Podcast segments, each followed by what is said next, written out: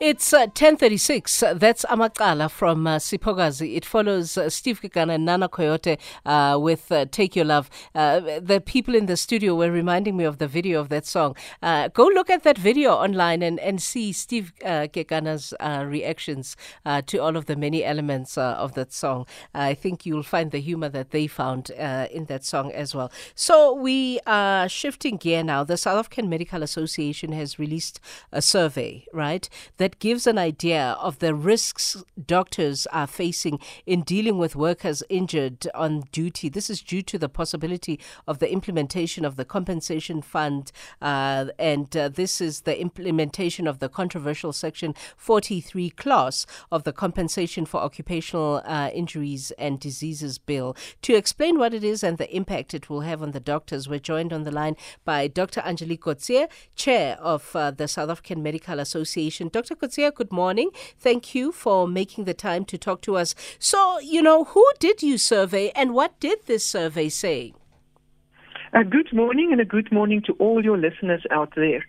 So, so this survey was done by SAMA uh, because we needed to test, um, you know, our doctors, um, uh, uh, uh how they feel about um, either um, subjecting their own of submitting their own accounts into the um, uh, or whether they would like to ha- use a third party funder. It's very much like a medical scheme, you know, um, administrator in the middle, and you, you, you give all your accounts to them, and they will uh, then uh, uh, um, submit it to the medic uh, to, to COIDA. Uh, they will, however, when the money comes back, take a take a percentage. Uh, I'm not sure how much it would be for the work that they have done. So, and then the doctor gets his payment. So there's nothing um, that the uh, that it, that would um, uh, either be detrimental to COIDA or the patient itself. So that's just for the as the part of the administration fee to do this for them. So if we look at the survey, um, they, it was about 72% of our doctors um, use th- third party pre-funders or administrators to help. So, also important to understand that in the past, quite had difficulties in um, in paying out the claims. There was um, a lot of problems, and that was where the third party or pre-funders um, uh, come into play. Um, as I, you know, according to COIDA, they have improved the billing system, um, and we will, from SAMA side as well, going forward, work with COIDA for those doctors who would like to directly submit their accounts to COIDA, and also for those doctors who would like to still use the third party or the pre-funders or administrators, whatever you want to call them, to submit their accounts on their behalf. So we need to sort this out going forward. And um, the regulation, unfortunately, um, was um, released where we had to comment on where it was actually saying that if doctors, uh, you know, if you want to, to submit claims, um, you need to give your own banking account. So that makes it difficult to have then the um, administrator in between. Uh, we had a meeting with COID where they explained to us that this regulation is not only for doctors. Um, we need to also understand that there are patients who are um, getting for lifelong uh, benefits from COID, and uh, you know they also need to submit their banking accounts. But I, I think going forward, uh, we might be able to solve this problem. Hopefully, we will be. And the minister also um, instructed the commissioner to work with SAMA and some of the other companies like IWAC to try to help and resolve this problem. What is the at the heart of the controversy surrounding Section 43, Dr. Coetzee? At the heart of that is the fact that they will not pay the third party. So I would then um, definitely have to to submit my account to directly to them because they need to pay the money for my services rendered into my banking account. Um, and they will not pay it into the third party account. As now, um, I will submit my account to the third party. They will submit the account to COIDA. COIDA will pay them and they will pay me, um, you know, back. And anything else, all the administrative um, uh, uh, burden that goes with this would then be on the third party. And so I, I, I can just carry on with my work every day. I submit my account to the third party. They sort it out with COID, and I just get my money at the end of the month without having all the headaches mm, mm. Of, of, of, of this.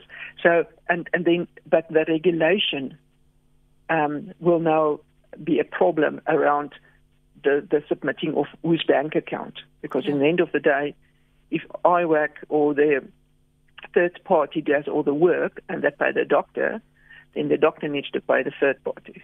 Yeah, but the, the doctors that you surveyed, the over 70% of doctors that uh, you surveyed, basically all of them really largely want this thing scrapped completely.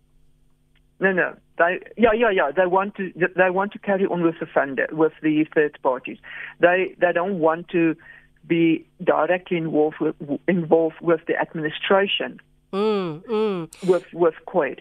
But Quaid, uh, you know, um, I think they work very hard behind the scenes. You know, we I also need to give them um, uh, uh, some some some uh, some respect for what they are doing behind the scenes. And I think, uh, you know, if we all can work together, um, hopefully we can sort this and around the payments and doctors who still want to submit through um, third party administrators that that can still carry on for those doctors and the ones that would like to direct um, deal with COID that we make sure that they don't be frustrated by Yeah. the admin on Yeah. Side.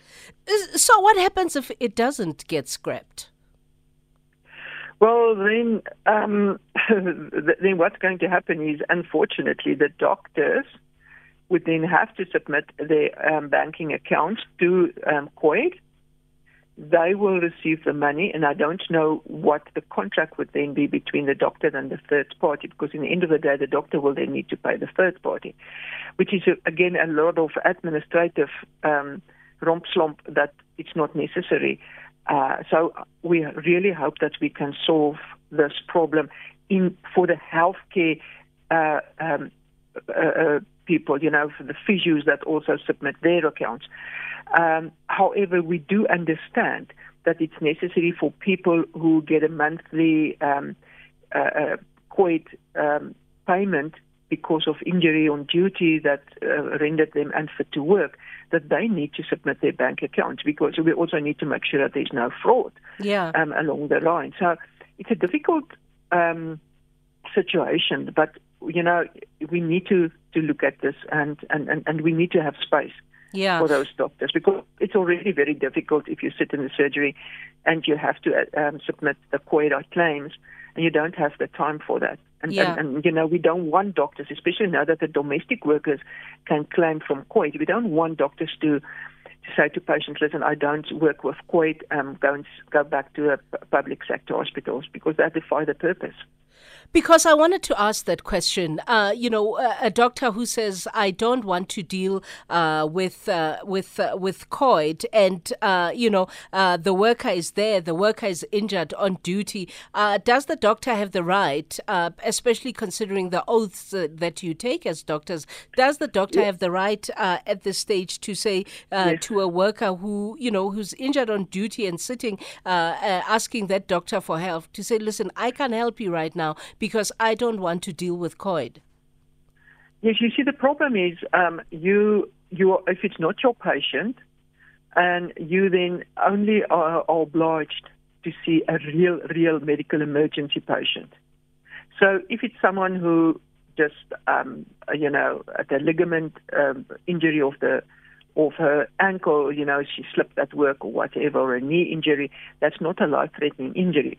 So the doctor do have the does have the right then to say, you know, I do not deal with COID patients. You know, go to Dr. X or go to casualty or go to to, to Steve Biko or public sector hospital or whatever. Yes, they do have it. They do have the right.